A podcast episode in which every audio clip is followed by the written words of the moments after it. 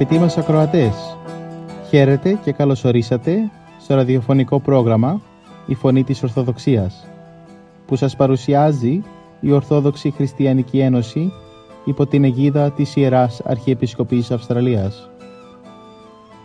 Μεταξύ άλλων θα ακούσετε διδαχές από την Αγία Γραφή, σκέψεις από πατερικά κείμενα και βίους Αγίων. Καλή σας ακρόαση!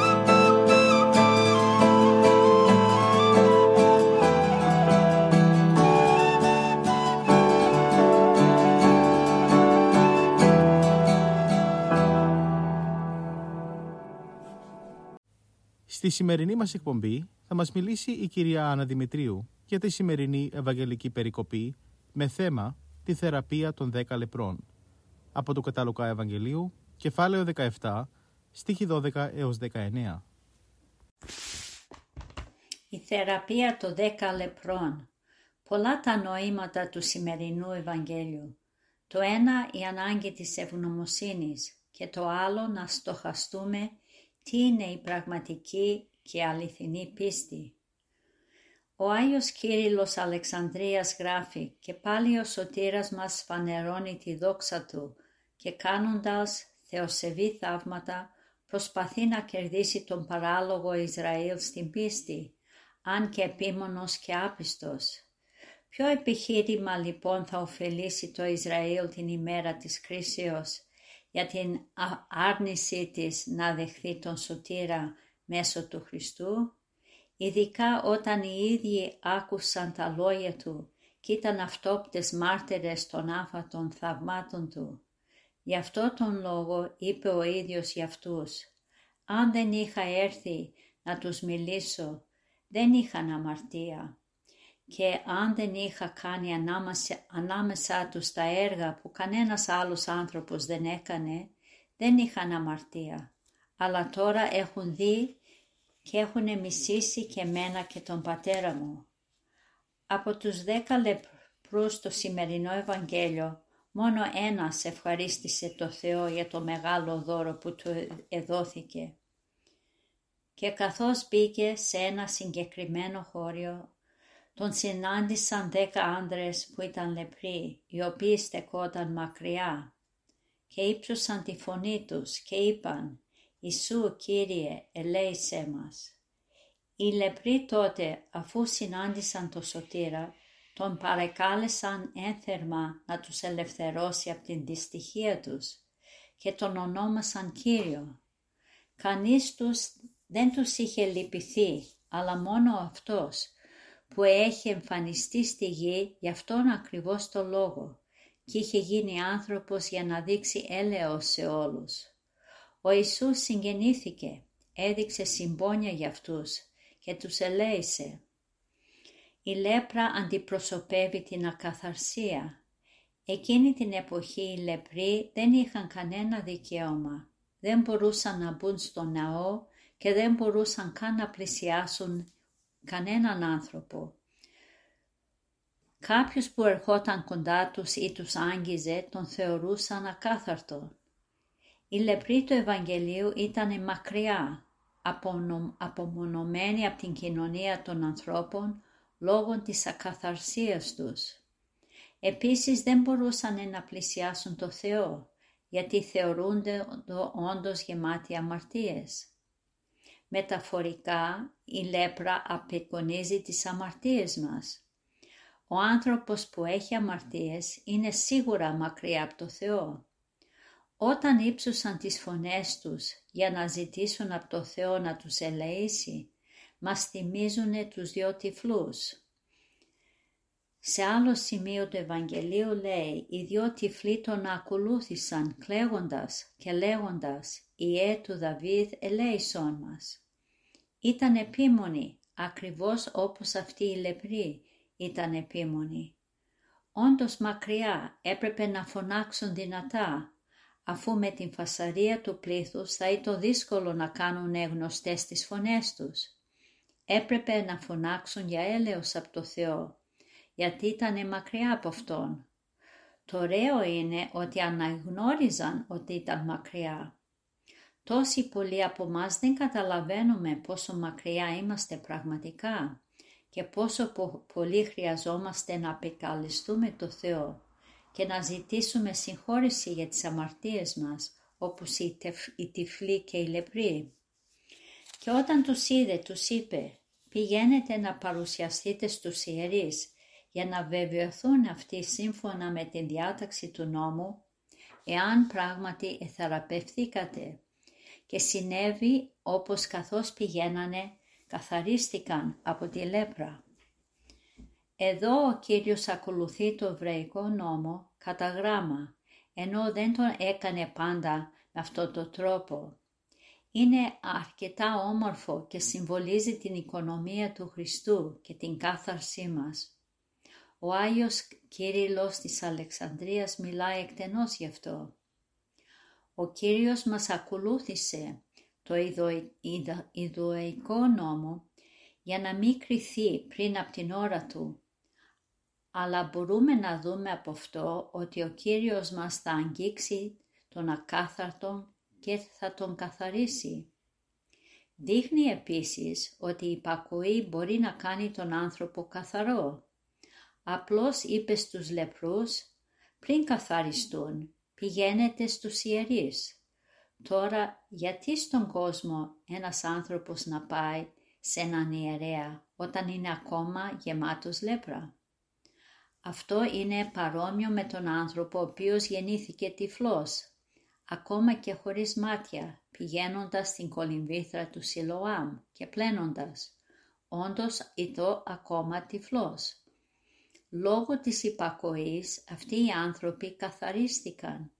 Ακόμα και εκείνοι οι λεπροί που δεν ήταν ευγνώμονες των Κύριων καθαρίστηκαν επειδή τελικά ήταν και αυτοί υπάκοοι, αλλά έχασαν την ανταμοιβή τους. Και ένας από αυτούς όταν είδε ότι θεραπεύτηκε γύρισε πίσω και με δυνατή φωνή δόξασε το Θεό και έπεσε εμπρούμτα στα πόδια του ευχαριστώντας τον και ήταν Σαμαρίτης. Αυτός ο άνθρωπος δείχνει ότι είχε καρδιά καθαρή.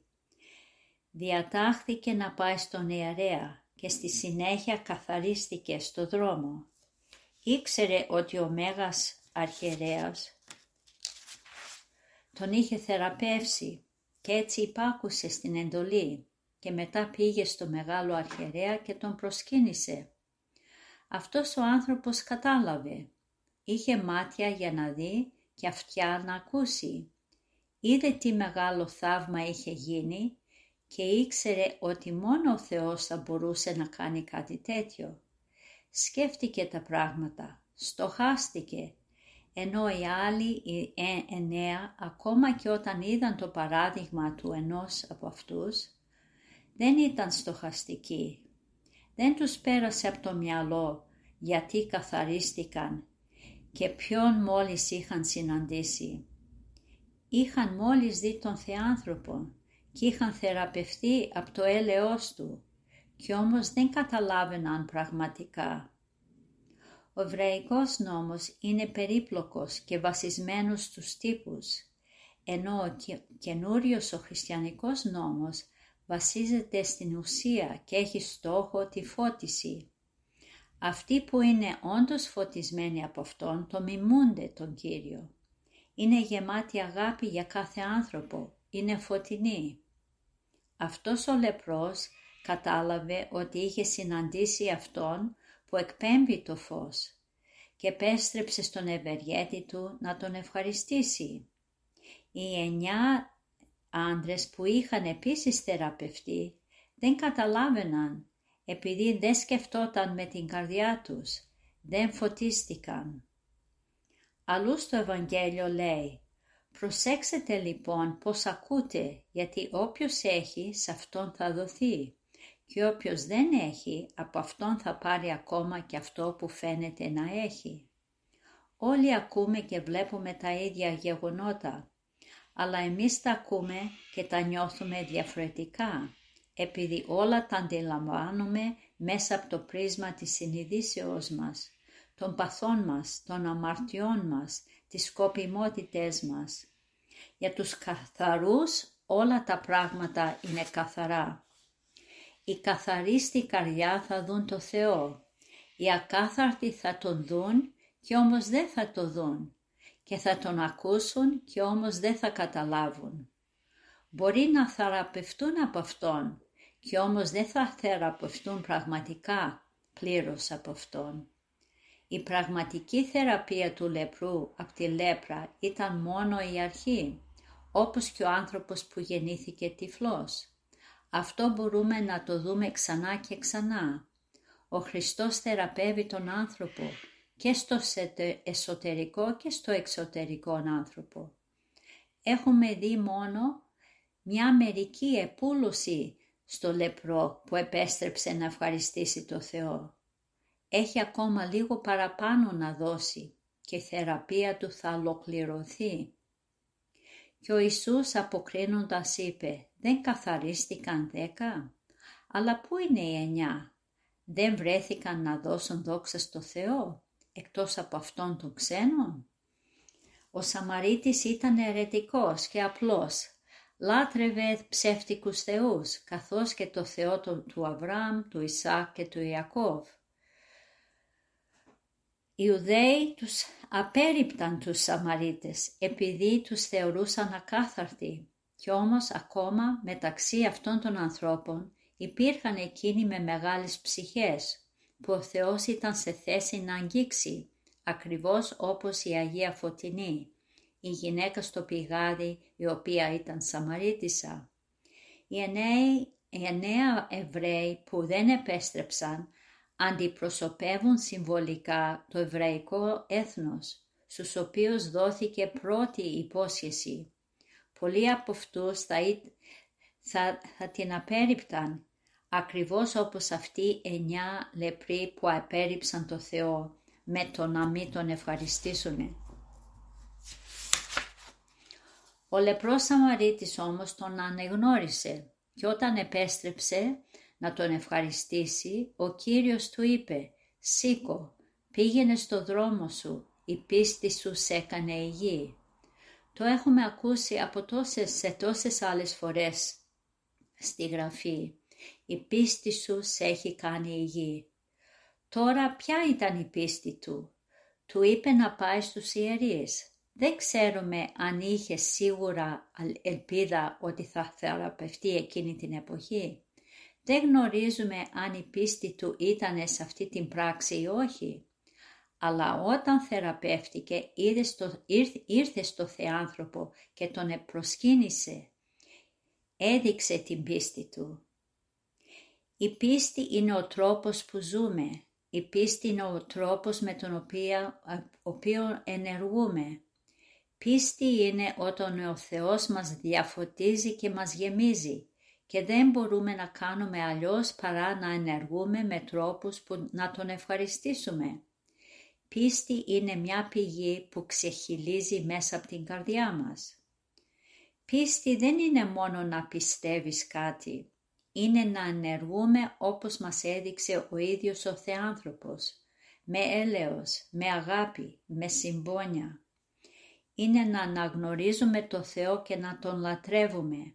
Αυτή είναι η πίστη που έδειξε αυτός ο πρώην λεπρός.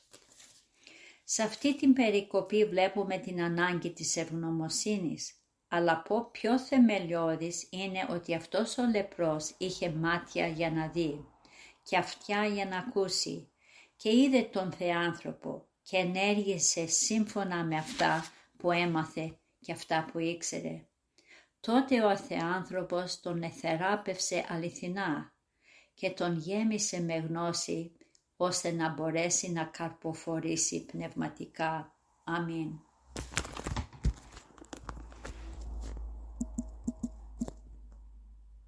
Here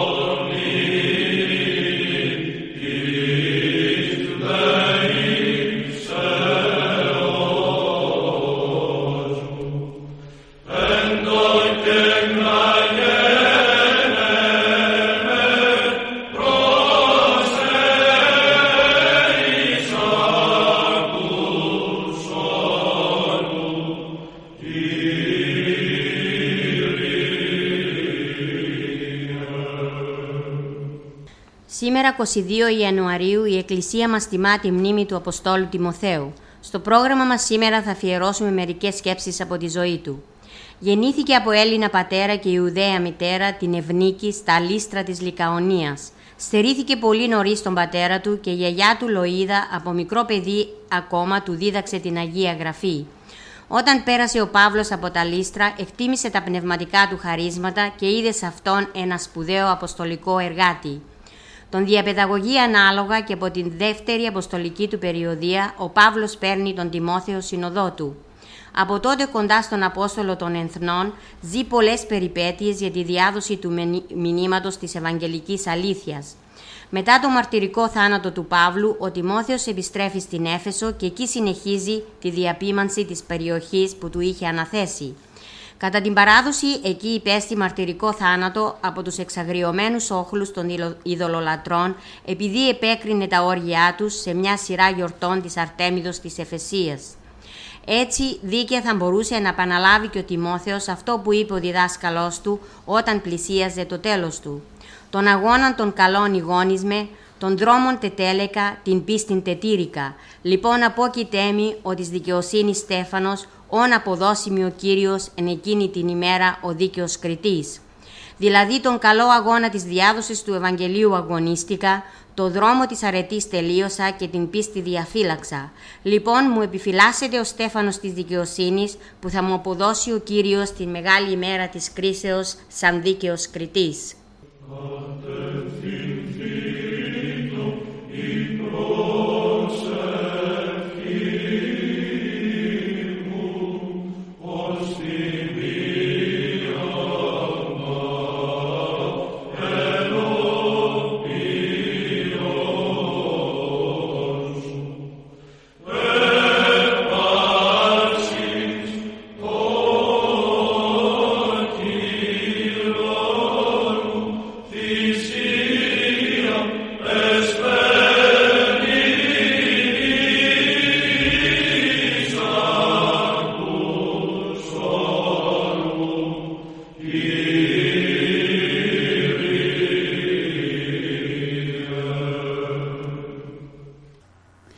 Συνεχίζουμε το πρόγραμμά μας με μερικές σκέψεις από τον Γέροντα Παΐσιο για το πόσο σπουδαίο είναι να κάνουμε εργασία στον εαυτό μας.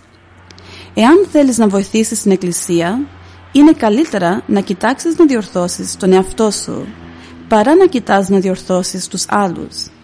Αν διορθώσεις τον εαυτό σου, αμέσως διορθώνεται ένα κομματάκι της Εκκλησίας. Εάν φυσικά αυτό το έκαναν όλοι, η Εκκλησία θα ήταν διορθωμένη. Αλλά σήμερα οι άνθρωποι ασχολούνται με όλα τα άλλα θέματα εκτός από τον εαυτό τους. Γιατί το να ασχολείσαι με τον εαυτό σου έχει κόπο, ενώ το να ασχολείσαι με τους άλλους είναι εύκολο. Εάν ασχοληθούμε με τη διόρθωση του εαυτού μας και στραφούμε πιο πολύ στην εσωτερική δράση παρά στην εξωτερική, δίνοντας τα πρωτεία στην Θεία Βοήθεια, θα βοηθήσουμε τους άλλους περισσότερο και θετικότερα. Επιπλέον θα έχουμε και την εσωτερική μας γαλήνη, η οποία θα βοηθάει αθόρυβα τις ψυχές που θα συναντάμε. Γιατί η εσωτερική πνευματική κατάσταση προδίδει την αρετή της ψυχής και αλλιώνει ψυχές. Όταν επιδίδεται κανείς στην εξωτερική δράση, πριν φτάσει στην λαμπικαρισμένη εσωτερική πνευματική κατάσταση, μπορεί να κάνει κάποιον πνευματικό αγώνα, αλλά έχει στενοχώρια, άγχος, έλλειψη εμπιστοσύνης στο Θεό και συχνά χάνει την ηρεμία του. Εάν δεν κάνει καλό τον εαυτό του, δεν μπορεί να πει ότι το ενδιαφέρον του για το κοινό καλό είναι καθαρό. Όταν ελευθερωθεί από τον παλαιό του άνθρωπο και από καθετή κοσμικό, έχει πλέον την Θεία Χάρη, οπότε και ο ίδιος αναπαύεται, αλλά και κάθε είδους άνθρωπο αναπαύει. Αν όμως δεν έχει χάρη Θεού, δεν μπορεί ούτε στον εαυτό του να επιβληθεί, ούτε τους άλλους να βοηθήσει για να φέρει θείο αποτέλεσμα. Πρέπει να βουτυχτεί στην χάρη και ύστερα να χρησιμοποιηθούν οι αγιασμένες πλέον δυνάμεις του για την σωτηρία των άλλων. Από τον βίο των Αγίων, την 22 Ιανουαρίου, η Εκκλησία μας τιμά τη μνήμη του Αγίου Αναστασίου του Πέρση. Στο πρόγραμμά μας σήμερα θα αφιερώσουμε μερικές σκέψεις από τη ζωή του.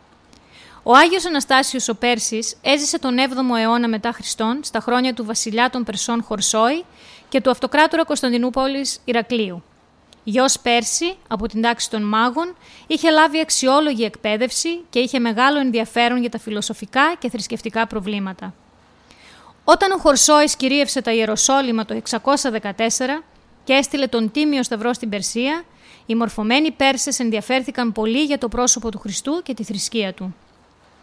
Ένας από αυτούς ήταν και ο Μαζοενδάτ, ο γιος του Βαδ, που κατέληξε στο να αποφασίσει να σπαστεί τη χριστιανική θρησκεία. Γι' αυτό πήγε στα Ιεροσόλυμα, όπου βαφτίστηκε και μετανομάστηκε Αναστάσιος. Κατόπιν πήγε στην Κεσάρια, όπου θεωρεί, θεώρησε καθήκον του να προσυλλητηρήσει τον χριστιανισμό την εκεί περσική φρουρά. Στην προσπάθειά του αυτή καταγγέλθηκε στον διοικητή Μαρζαβανά. Αυτός, όταν έμαθε ότι ο Αναστάσιος ήταν γιος μάγου, προσπάθησε με κάθε τρόπο να τον επαναφέρει στην περσική θρησκεία. Απέτυχε όμως και διέταξε τον θάνατό του με απαγχωνισμό. Αλλά όταν τον έπνιγαν, την τελευταία στιγμή που θα πέθανε τον έλυσαν, για να δει ότι και θα τον αποκεφάλιζαν. Ο Αναστάσιος μηδίασε ευτυχισμένος, διότι αξιώθηκε όχι μόνο να πιστέψει, αλλά και να πάθει για τον Χριστό.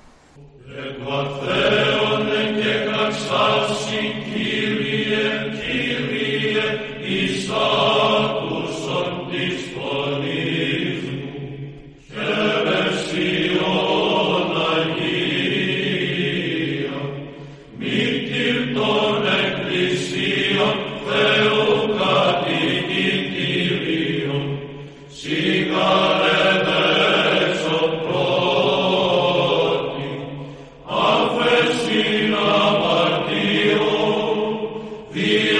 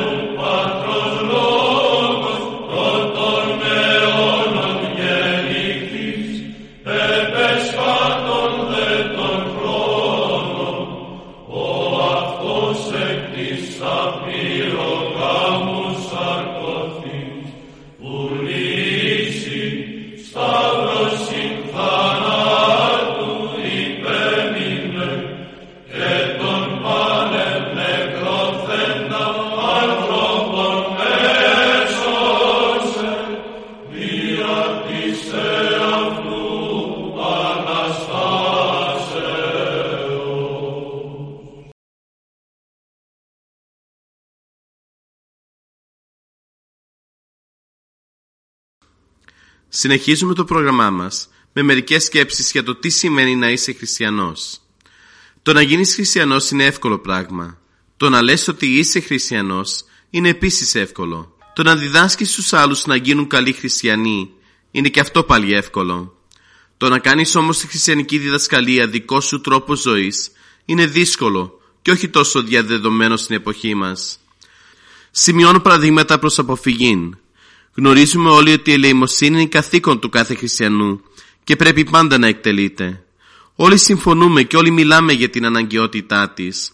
Όταν όμως έρχεται η ώρα να προσφέρουμε, αμέσως γινόμαστε διστακτικοί και αποφεύγουμε να δώσουμε αυτό που πρέπει. Και όταν για τα μάτια του κόσμου προσφέρουμε, δεν κάνουμε τίποτα άλλο από το να δίνουμε μερικά ψυχία. Οι αδικίες στη ζωή είναι πολύ συχνές και δημιουργούν δυσάρεστες καταστάσεις. Οι χριστιανοί πρέπει να υποχωρούν και να συγχωρούν, γιατί γνωρίζουν ότι ο Θεός μισεί την ακαμψία και την αδιαλαξία. Παρόλα αυτά παραμένουμε ασυμβίβαστοι. Έτσι διατηρείται μια κατάσταση που θα έχει δυσμενείς επιπτώσεις στην πνευματική μας ζωή. Τα παραδείγματα που παρουσιάζουν ότι η ζωή μας δεν είναι χριστιανική θα μπορούσαν να γεμίσουν πολλές σελίδες, αλλά κάτι τέτοιο δεν έχει ιδιαίτερη αξία. Ο σκοπός είναι να βρούμε τον τρόπο ή τους τρόπους που θα μπορέσουμε να βάλουμε στο νου μας και την καρδιά μας την καλή ανησυχία. Να καταλάβουμε με άλλα λόγια ότι ο δρόμος που ακολουθούμε δεν οδηγεί στον παράδεισο και να πάρουμε σταθερή απόφαση για την εκτέλεση των καθηκόντων που απορρέουν από τη χριστιανική μας ιδιότητα. Μακάρι κάποτε να φτάσουμε στο σημείο να μην λεγόμαστε μόνο χριστιανοί αλλά και να είμαστε.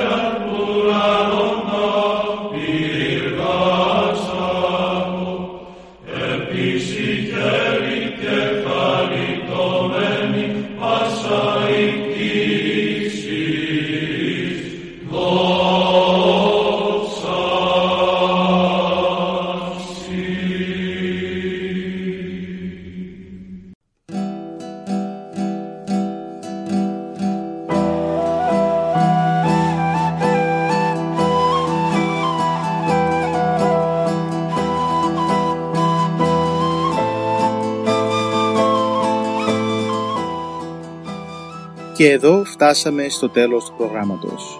Σας ευχαριστούμε για τη συντροφιά σας. Θα είμαστε και πάλι κοντά σας την επόμενη εβδομάδα. Μπορείτε επίσης να μας παρακολουθήσετε στο Facebook, Spotify και στο YouTube. Κανάλι «Η Φωνή της Ορθοδοξίας». Αγαπητοί μας ακροατές, ο Θεός μαζί σας. Χαίρετε.